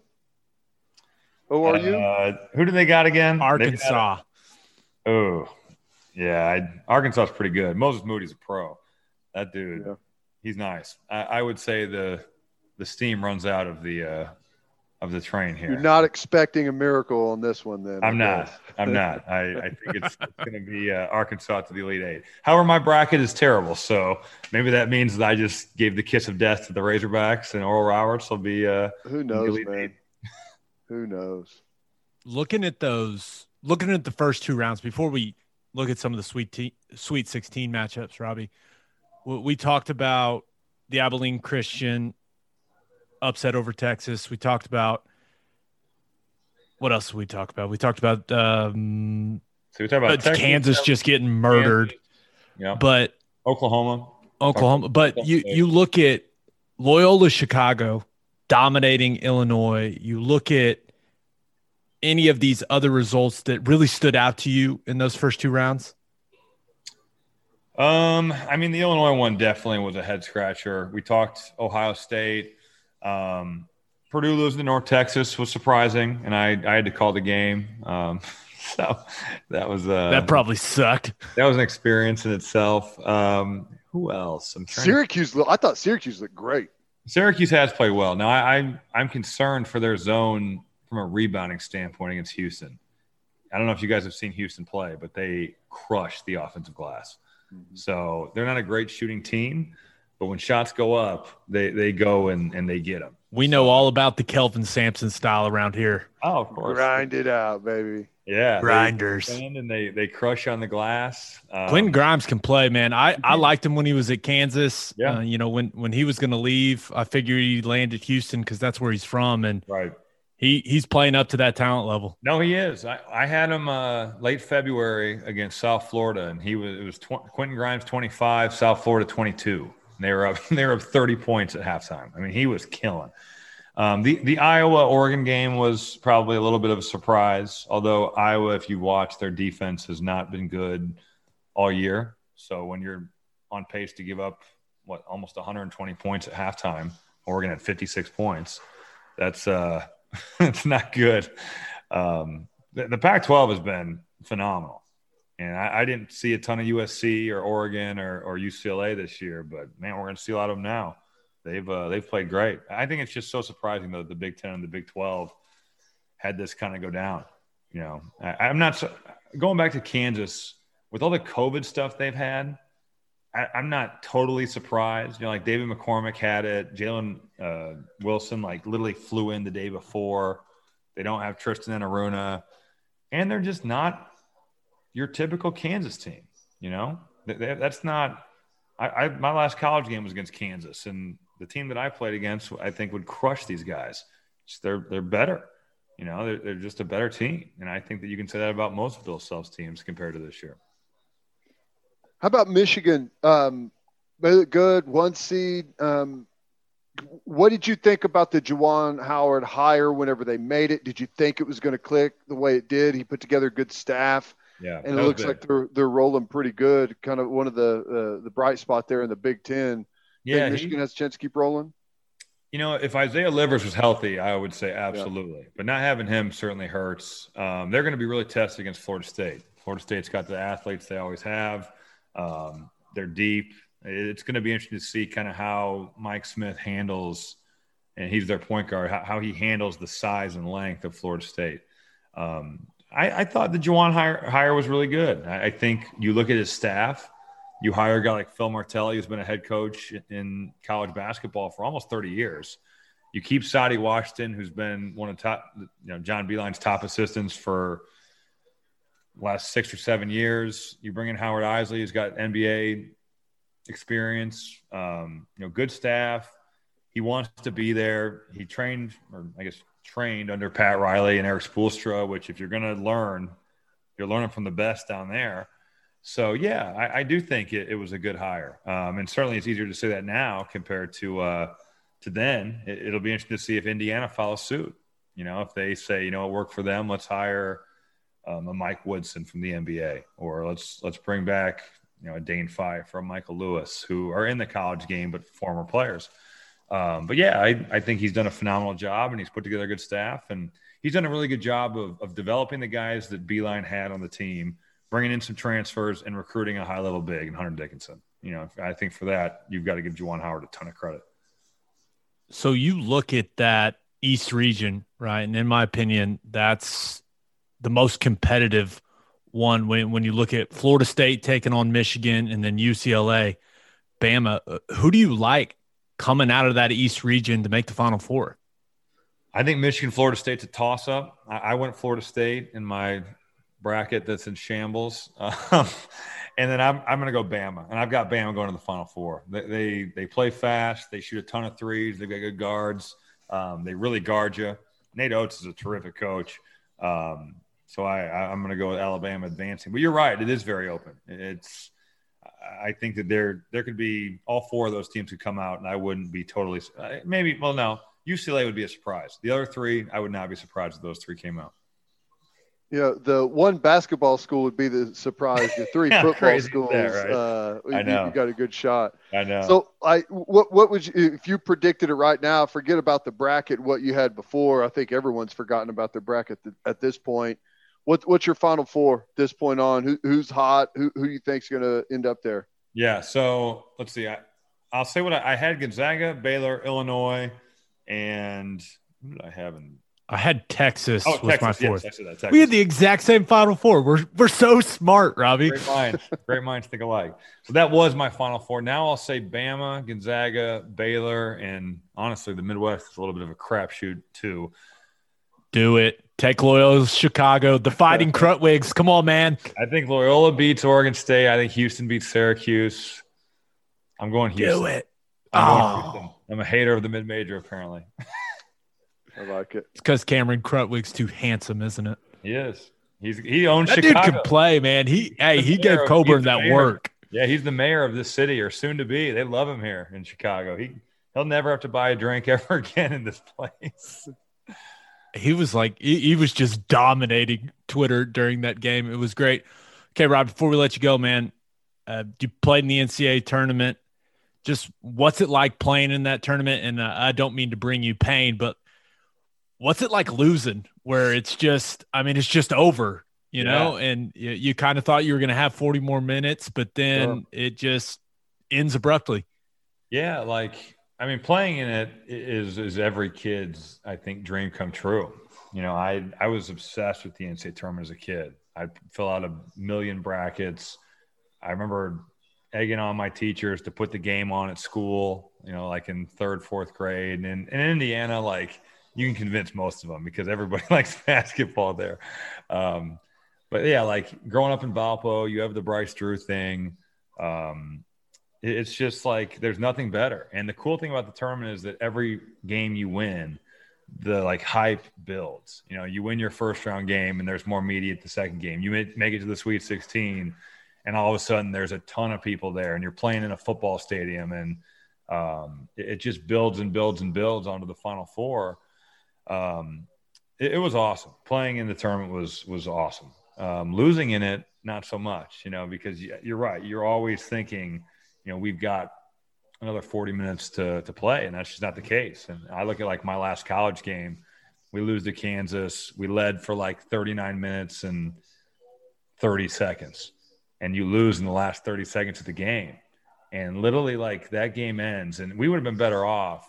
And that was the year they had like um, Elijah Johnson, Tyshawn Taylor, um, my man uh, Jeff Withey. Uh, what's the big dude's name? Thomas Robinson. Um, they were really good. They, they they went to the national championship, and you know we all those teams that make the Final Four usually have one game where they like find a way to win. They steal one, and this was definitely the game that Kansas stole. Um, but it's like the last three possessions for us were like turnover for dunk, turnover for alley oop, like missed shot for run out and you go from up four with like a minute 15 to go to you're in the locker room you're like, what the hell just happened? Like it's like the last minute 15 is just a total blur. And and then you know that's your last college game and and it hits you that you're never going to play with those guys again or for your coach, assuming you like him, you know, which in my case I did. Um, I guess if you don't, you're like, good, get me out of here from this dude. But um, it, it's a it's a hard realization that like you know you're you're never going to play with these dudes again, and it's kind of on to the next chapter of of your career. For some people, that's you know you're playing in beer leagues. For some, it's you're playing overseas. For some, it's you're going to the NBA. Um, but it is a uh, it's tough. You know, you see the emotion on both sides. You know, you see the pure joy that teams have when they win, and I've felt that. Um, and you see the kids crying their eyes out. I felt that too. It's, but that's what makes it awesome. You know, if it, if it didn't hurt, it wouldn't feel that good. You know, it's it's it's a double edged sword. Um, you just hope that the guys that have gone through the hurt get to feel some of the, the, the joy as well. That's not how it works in this tournament. The thing I love about it is, you know, coming from the football world, in college, you lose one game, you know, now you got a four team playoff, but yeah. for the longest time, you lose a game, you're not winning national championship. Season's over, right? Right. So the rest of the year, it's just kind of like, well, well, maybe we'll get a nice bowl game or whatever. Right. But in basketball, you just got to get in.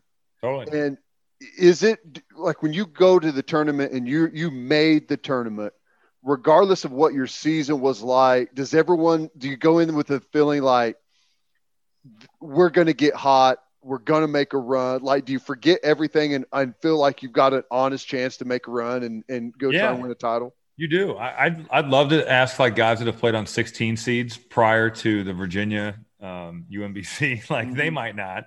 Um, but I think for the most part, like my, my last year, we, we were usually pretty highly seeded. I think my freshman year, we were a six seed. My sophomore year, we were a five. My junior year, we would have been a one, but then I blew my knee out and they dropped us to a four late in the year, um, even though we only had like three or four losses. You were just that important. I, apparently, you apparently. you were kind of awesome that year. I remember that year. The, the committee felt that, but uh, wrongly, we still got to the Sweet 16. We still had a good team. Um, the year I sat out, we were two, and then my last year, we lost some of those guys um, to the NBA, and we were at 10. And even when we were at 10 and we get Kansas as a two seed in that second round, I, I really believe that we thought we could win. And we come out of the Big Ten, we're like, you know, Ohio State's got Jared Sullinger and, and all those dudes, and William Buford and Aaron Craft, and they make the Final Four. We'd seen them. Michigan State was a Final Four contender with like Draymond um, and some of those guys that they had up up there in East Lansing. So like we've been, we were like, we came out of a league where we've seen teams that are just as good as Kansas and we we beat Michigan twice or no once that year. They won the Big Ten, or they tied for the, the Big Ten with Ohio State and Michigan State. So it was like, wh- why can't we beat these dudes? We've beaten some of the better teams in this league this year. Um, and, I think that's what's scary sometimes when you see like, you know, like a Syracuse, and Syracuse is a little different because of their zone. But if you see a Power Five opponent as like a ten, and the league was good, I would hate that. because It's like, dude, they're not going to be intimidated of of anybody and that's kind of how we felt too. But I, I, do think that for the most part, um, everybody thinks that they're they're gonna they're gonna keep winning. It's the best. You gonna be calling games for Westwood One? Yeah, I've, I've, got the uh, I've got the D two national championship on Saturday, and then I'm doing an Elite Eight game on Monday and an Elite Eight game on Tuesday. So busy man. Awesome. Well, I, I don't know that. Find Robbie's call of the game on Westwood One. People do it. Do it. Robbie streaming on the app. There you go. There you go. Stream stream it on the Westwood One app. There we go. There, there's the plug. There you are the best, man. Uh, appreciate your time. Always love talking college basketball with you. Thank you. Of course. Thanks for having me on, guys. Man, that was some deep stuff about the NCAA tournament. I didn't I didn't realize I was going to get that good of an answer out of him. That was fantastic. he, dude, I mean, he, to hit all the different things that he hit, the tournament this year, kind of the mentality college basketball players playing in the tournament. It's fantastic stuff from him, man. Yeah, Robbie's a good dude. I've worked with him on Sirius a little bit. He's he's a great dude. Okay, let's move on to our winners and losers of the week. But first, March is here and the madness has officially begun. It's time for you to shoot your shot and score big on the nonstop action with my bookie. Select the winners from 63 tournament games in the MyBookie bracket contest for a chance at $10,000 in cash prizes. And it's only a dollar to enter. It doesn't matter whether you're filling out multiple brackets, betting the national championship winner, or simply looking for player and game props. MyBookie has you covered. Sign up today at mybookie.ag and use promo code Oklahoma to secure a deposit bonus up to $1,000. That's promo code Oklahoma to claim your first deposit bonus college ball, NBA, and NHL, no matter the sport, no matter the minute from tip off to buzzer, MyBookie puts the action in your hands with in game live betting. Bet anything, anytime, anywhere with MyBookie. And Teddy, don't forget to send your kids to Bishop McGuinness Catholic High School. Bishop McGuinness Catholic High School has a long tradition of educational excellence. They know that children need to be in school and are doing everything possible to make that happen. Bishop McGuinness students were welcomed back last August and saw very few interruptions in 2020. With a 12 to 1 student to teacher ratio, no student is overlooked. Bishop McGuinness's college prep curriculum offers 22 AP courses. If you want to provide the best possible educational and spiritual development for your children, contact Bishop McGuinness Catholic High School or visit bmchs.org. Financial aid is available. All right, Ted, who do you have as your winner of the week? I got to go with Jaycee Horn. You know who that is? The corner? The corner. Did yeah, you he's see a freak. His, did you see his pro day numbers? He's a freak, freak nature. I mean, unbelievable. Listen to these numbers, folks. Six foot, 205 pounds, uh, or actually six one, 205 pounds. Check, check. Ran a 4.3940. Check. Vertical 41. Hold on, check check and uh, cast register sound. Cha-ching. uh, vertical jump 41.5 inches. What? Broad jump 133 inches. For those doing the math quickly in their head, that is over an 11 foot broad jump. Bench press at corner, 19 reps. Whoa. Yeah. And had long arms too, right? Yeah.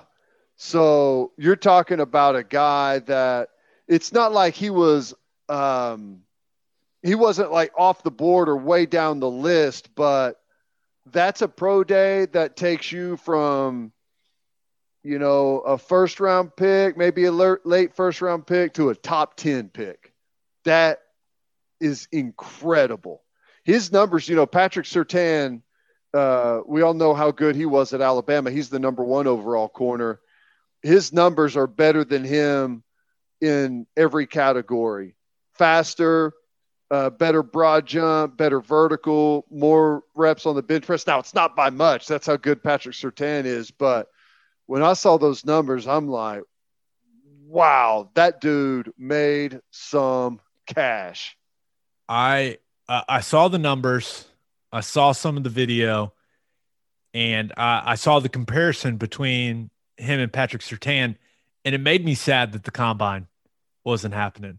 Right, because we would have gotten the thing where they put them up in the virtual thing and they're like running against each yeah. other and uh, like side by side. I don't know how the technology works, but it's awesome. They would have been able to, you know, maybe they would have been going head to head with each other I I don't know Horn and Surtain, not close. They they probably wouldn't have been in the same group when it comes to the alphabet, but it made me sad that the combine wasn't happening. I was like, dude, it would have been awesome to hear all of the NFL Network guys just lose their minds over Horn's performance. But you know, the year is what it is, Ted. It is what it is.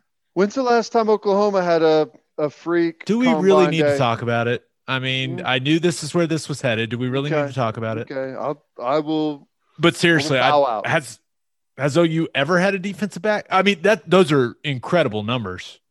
Uh, at defensive back, uh, I have to go see. Well, we've had, Antonio Perkins numbers will look like that. Right. He was an 11 foot broad jump, 40 plus vertical, 4 3 guy, but, you know, he wasn't you know he wasn't that highly graded as as a corner, but um, they'd be few and far between. Brodney Pools were probably like that too, but it's been a while for sure. Yeah. Horn is going to be a very rich man. Congratulations to him. Okay, who do you have as your loser of the week? It's got to be Tim Peel, the NHL referee. Have you seen this story?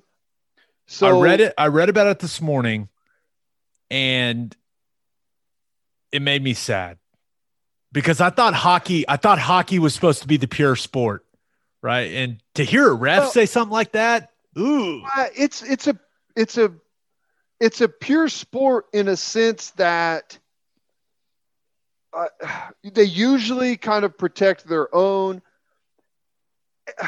A makeup call is nothing new. Everyone knows that there's makeup calls all the time in every sport. Referees foul something up on one end, and the next thing you go down to the other end, boom, they hit you with something real quick, and everyone's like, okay, well, we had that one coming. Uh, he just happened to say it on a hot mic, and he's got it's a it's a really polarizing topic because a lot of people are saying, well, how can you fire a guy for doing what everyone already knows that they do? He just happened to be caught on a hot mic. The other people are like, well, number one, don't say it on a hot mic, and number two, officiate what you see. So I guess I get it on both sides. Uh, problem is, uh, Tim Peel's looking for a new job. Yeah, I believe that they said that he will never referee again in the NHL. And if anyone's confused, uh, he was caught on a hot mic on Nashville's broadcast, by the way, saying the Nashville Predators broadcast. By the way, if you ever get a chance to go to a Nashville Preds game, definitely do it. It's really fun. But he said, quote, it wasn't much, but I wanted to get an effing penalty against Nashville early. So, oops. Yeah. They did. You're right, though. They uh, they responded to it swiftly and intensely. The NHL yeah. was like, "All right, see you, man." Yeah, I. There's not a whole lot you can do as the NHL. Um, whenever you you, officiating cannot at all look like it's compromised in any way, shape, or form, or look like referees are giving preferential treatment or not calling it how they see it. Um, it just so happens like everyone knows that makeup calls happen, but this happened on a hot mic, and I mean that's the difference between that's the difference between no big deal or come on and your job and being done and what are you going to do now so loser of the week yeah he was uh he was due to retire after this season by oh. the way oh. yeah mm. i don't know what that he'll means still get his pension or whatever right uh, I, no? uh, I don't I, I don't know i don't know where uh, I, i'm not going to pretend i know enough about the law you don't want to go in depth on nhl referees pension fund and what you we can do some digging. You know, I like going down a rabbit hole every once in a while. Don't make me do it though. Okay, my winner of the week. I've got some honorable mentions. Najee Harris. That was a great story. wasn't even participating in Bama's Pro Day. Flight got canceled due to weather. Makes the nine hour drive from Dallas to Tuscaloosa to support his boys. Love that football guy move. I think I kind of love Najee Harris now after some of his quotes at the college football playoff. And then this story, big Najee Harris guy. Yeah, he grew on me throughout the season too. I, I agree 100%.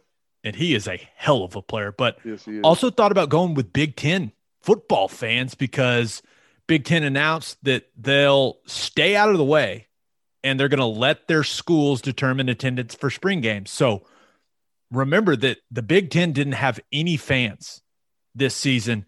So it'll be the first football these Big 12 football fan or Big 10 football fans have seen since what the end of the 2019 season. I mean, it's been a while, Ted. So I bet those people were pretty excited. If they would have just been a little more patient in the fall, they they could be playing a football season right now, Gabe. Come on. I know. I know. Whatever happened to the spring season? Well, on, it Kevin still Warren. happened. I watched uh I watched Jackson State game over the weekend. Nice. But my winner of the weekend goes to CBS and Turner because I read a great article uh, from Pete Thamel there at Yahoo, and it was talking about the NCAA tournament TV deal. And the reason that CBS and Turner are my winner of the week is because Mark Emmert is an idiot. I mean, he's just, I don't know how else to say it because so basically you go back and look at 2016, right? The NCAA still had eight years, Teddy, eight years left on its TV contract with CBS and Turner for the NCAA tournament. And remember, the NCAA tournament is where the NCAA makes all of its money. Now, Mark Emmert cited uncertainties at what the future of TV would look like. So, NCAA president Mark Emmert decided to extend the deal until 2032 with an increase of less than 3% annually. Keep that number in mind, Ted. Less than 3% annually. There's still over a decade left on this deal now. And well, it turns out the, the TV landscape has changed some, but people still love live sports, love it.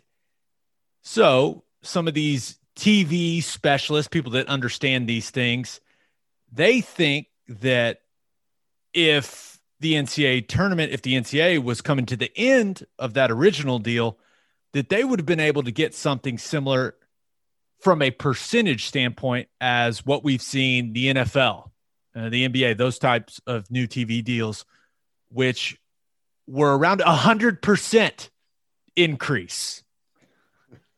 Not less than three, Ted, a hundred percent annually. Annually. So, from some of the math of these smart people that know the TV, uh, uh, the TV business, it's estimated that Mark Emmert's decision will cost the NCAA more than 3.5 billion dollars over the life of this contract. A source in the article, Teddy, said it, it was quote is one of the biggest mistakes in sports media in recent history. well, yeah, I'd say so. Three and a half billion dollars. I guess Oops. Mark Emmert was thinking a bird in the hand is worth two in the bush. Okay. Uh, he was but- bragging about it too. I mean, he even got uh, this was all in the article that, you know, he was, you know, really flaunting the billion word and like he was really puffing his chest out. He even got a raise for the deal he struck. And now you look at it That's in really hindsight, all you're that like, matters. You yeah, know, good for him. That's really all that matters. As long as your employer is happy and you got a raise out of the deal. Yeah, the bird in the hand is worth two in the bush. Um, may be true, but he really is a bird in the hand worth more than three and a half billion birds in the bush because dang, that's a lot of money. That's a fireable offense. you think? I mean, I when is Let's the just- last time Let's just think that of the shit this guy has messed up in the last couple weeks. The That's what I'm saying, NCAA women's like- tournament, right? The disparities between the setups there, they're still trying to like. I thought name, image, and likeness was supposed to be do- done in January, right? That's when that whole thing was supposed to happen. The transfer rule, like that. These kids have all transferred to different schools across the country, thinking they are going to be immediately eligible. Man, they just they, they really haven't said anything about it. That all pales in comparison to a 3.5 billion dollar screw up. It's amazing. I, I cannot remember the last time anyone said that Mark Emmert has done anything good at all for the NCAA. I, can you? No. I think he's Me- meeting he's meeting with the kids that are protesting the tournament after the oh tournament. well, so let me just tell you how what we're going to hear about that coming out of it. It's going to be like he said what he did what exactly. you know. he offended everyone. right, he offended everyone or forgot to show up. I mean, it's going to be something bad. I I'm gonna pull it up because Pete Thamel had one of the best descriptive things I've ever read where it it made me laugh out loud when I read it about Mark Emmert. I was like, there's no way he just said that. But I believe he said something to the effect of, like, out of all, uh, he's, he called it the Cheesecake Factory menu of mistakes Mark Emmert has made. And I about died laughing. I was like, that is, that's so good. That's Hey, so I- I damn mean- good. I'll I'll say this: Mark Emmert has a difficult, maybe impossible job. Thankless job. Thankless job. You're in charge of something that, quite frankly, doesn't even really need to exist. And a lot of people would love to see disappear. So uh, it's one of those things where I don't know that anyone can do that job well because they're fighting losing battles on about 50 different fronts right now. Pete Thamel, when choosing from the Cheesecake Factory menu of NCAA President Mark Emmert's biggest failures over his decade long tenure, there appears to be a clear low point. I mean, that is so beautifully written. Pete Thamel, you're a genius. I mean, that is He's so, he's been saving that one for the right He's article and he's had just, that one loaded, and he's like, "Who's it gonna be?" It's like that scene in The Water Boy. Who's it gonna be? And he was like, "It's gonna be Mark Emmert." There's my Wow. bitch. Oh, that's great. That's- All right, I love it. loser of the week. Uh, thought about going with Bigfoot because Oklahomans are coming for him. Right? What was it? Two point one million dollar bounty Yeah. if found alive and unharmed. I I'd think that's what I read. Let's schedule a Bigfoot hunt. What do you say? Oh man, I could. use- I mean, who couldn't use two point one million dollars? Sounds great. I've basically already already allocated the 2.1 million, so we better go get it. Just don't let just don't let Mark Emmert handle it. That's all Right. I know. But well, I, I- got news. If anyone happens to see Bigfoot in southeastern Oklahoma, I've been to southeastern Oklahoma. I know the people down there. They are definitely going to shoot it. Okay, that is definitely going to happen. I don't He- care. if he will not be alive and unharmed.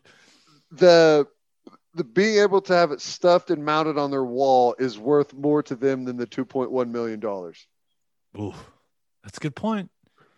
I also thought about making Jon Rahm, or not Jon Rahm, but people that were going to bet on Jon Rahm for the Masters. Thought about making those people my loser of the week because turns out him and his wife are going to have a baby. It sounds like during the middle of Masters week, and he basically came out and said, I mean, he came out and said, "Hey, if you're thinking about betting on me, maybe don't because I may have to leave." But there's also cinnamon toast crunch. I mean, that whole thing. What you're looking at me like you don't know what I'm talking about. No, I don't know what you're talking about. No way. Okay, this has been like the most popular story of the last two days. You're telling me you have no idea what I'm talking about. That's exactly what I'm telling you. Okay, so there's a guy named Jensen Karp that it fun fact in real life is married to the girl that played Topanga on Boy Meets World. So that's that's fun fact. I don't know why I needed to tell you that. But you know who Topanga is, right? No, Jesus help you. but basically, he tweets out a picture of Cinnamon Toast Crunch, and his Cinnamon Toast Crunch has shrimp tails in it. shrimp tails. What do you mean? Shrimp, like, you know, when you like, eat like shrimp cocktail tails, tails. yes. in cinnamon toast crunch. Yes. Yes. I cannot believe you have not seen this. And there's like this back and forth. I mean, it's here's the picture right here. I'm showing it to you. There it is. Shrimp tails. Oh man, those blend in pretty good. He's And- lucky he picked those out. I would have scooped them right into my mouth. And initially, and initially Cinnamon Toast Crunch responded was like, no, those are that's that's common. That's just uh you know, cinnamon balled together. And he was like, What? They're obviously shrimp tails. And then Cinnamon balled together. he felt, and it's completely escalated since then. Like th- I think now they asked him to go to a police station. Dude, you got to read about this. It I cannot. I am stunned. You haven't heard about this, but wow. but they're not even my loser of the week. because my loser of the week, fans of the Washington football team. Because now they're excited about that defensive line, right? Chase Young, that I think they've got a solid coach and Ron Rivera. I think he's doing things right there. Those fans have a lot to be excited about. But if there's one thing that those fans have been asking about for years, it is that they want Dan Snyder to sell the team. They've been saying that for forever, right? Horrible owner, one of the worst owner in sports from all indications. Now, there's been some weird stuff going on with the minority ownership group. I still can't get over that you hadn't seen the shrimp picture. Oh my gosh. But it's crazy. Back to the Snyder thing. So there was weird things going on with minority ownership in the offseason. Uh, there were the rumors about Jeff Bezos, right? Maybe that he was coming to buy the team. Well, a report from golongtd.com, everyone knows golongtd.com, comes out and it has been confirmed that the NFL has approved a $450 million debt waiver so that Dan Snyder can buy his minority investors out, which basically means now I, it has to get approved by 24, I believe 24 of the 32 owners, from what I read. But it basically will make him the full and complete controller of the organization, which he, he already was making the decisions. But the Washington football team fans were hoping that this guy would sell the team. Maybe they were going to get Jeff Bezos. Instead, he's going to own the whole damn thing, Teddy. That's got to be just a little depressing. Pretty bad reversal in fortunes yeah. there. I've never seen a team. I mean, most people are indifferent. Some people like the owner. I've never seen anyone hate the owner of their franchise as much as Washington hates their owner. It's weird. Yeah. They still got that investigation going on too. Remember that whole like yeah. culture of yeah, so I can't imagine the Washington football team fans are happy. Now, we're we're done here because you need to go you need to go read more about the cinnamon toast. Just just Google cinnamon toast crunch. I mean, have, have you, you ever, been living under a rock the last maybe. two days? Have you ever seen striptease with Demi Moore? Absolutely. I oh, I love Demi Moore. okay. Love. Everyone loves that movie. Do you remember the bouncer putting the cockroaches into the yogurt? Yes, I know exactly. I know exactly what you're talking about. His plan was to sue the yogurt company.